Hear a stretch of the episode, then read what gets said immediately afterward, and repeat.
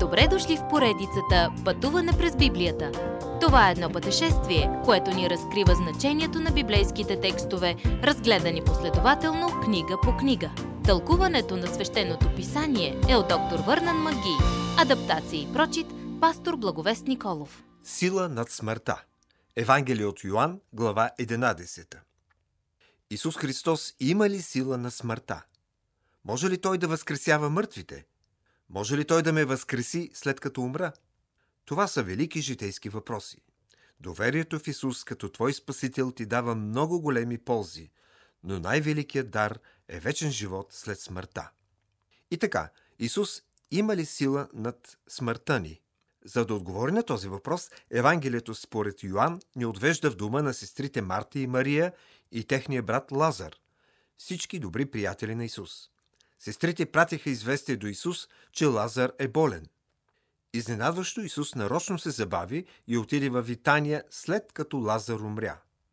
Смъртта на Лазар беше с цел, каза Исус, за да може да го възкреси от смъртта. За вярващите смърт значи отделяне. Тялото умира, но душата на този, който се доверява на Исус, отива да бъде с него. Да сме отстранени от тялото и да бъдем у дома при Господа, казва апостол Павел във 2 Коринтени 5 глава 8 стих. Спасени или изгубени, всички ние ще влезем в вечността.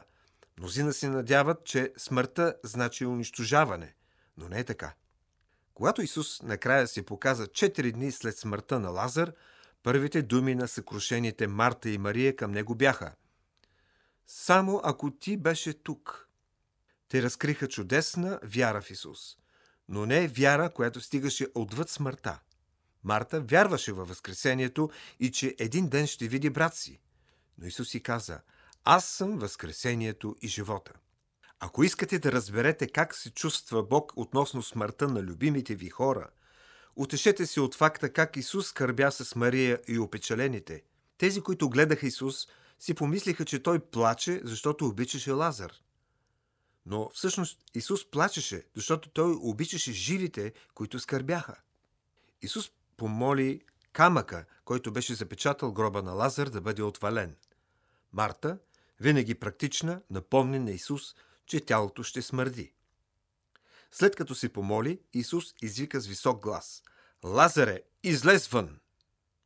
И от отвора на пещерата излезе Лазар с увити крайници в погребалните си дрехи, дори и лицето му беше увито. Поради това чудо мнозина повярваха в Исус, но други започнаха да ходят при фарисеите и да създават проблеми. Поради тази причина това чудо бележеше последната публична поява на Исус преди смъртта му. Хрътките на омразата бяха по петите на Исус. В 11 глава от Евангелието на Йоанн, 53 до 57 стихове се отбелязва началото на края – и от този ден нататък фарисеите крояха как да убият Исус. Те се страхуваха, че многото му чудеса ще предизвикат революция. Страхът им попречи да повярват. Същата причина, поради която днес мнозина бягат от Исус. Изявата на силата на Исус над смъртта е повратният момент. Следващият път. Проследете Исус в последните му дни преди кръста.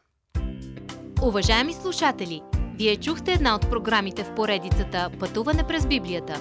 Ако ви е допаднало изучаването, заповядайте на www.ttb.bible, където има много и различни програми на български язик. Ако свалите нашето мобилно приложение от ttb.bible, ще получите достъп до систематично изучаване на всяка книга от Библията.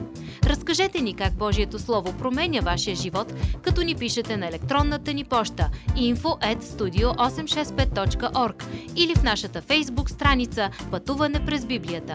Освен до аудиопрограмите, чрез мобилното приложение ще получите достъп и до различни материали. И на още едно място ще намерите нашите обяснения на библейските текстове.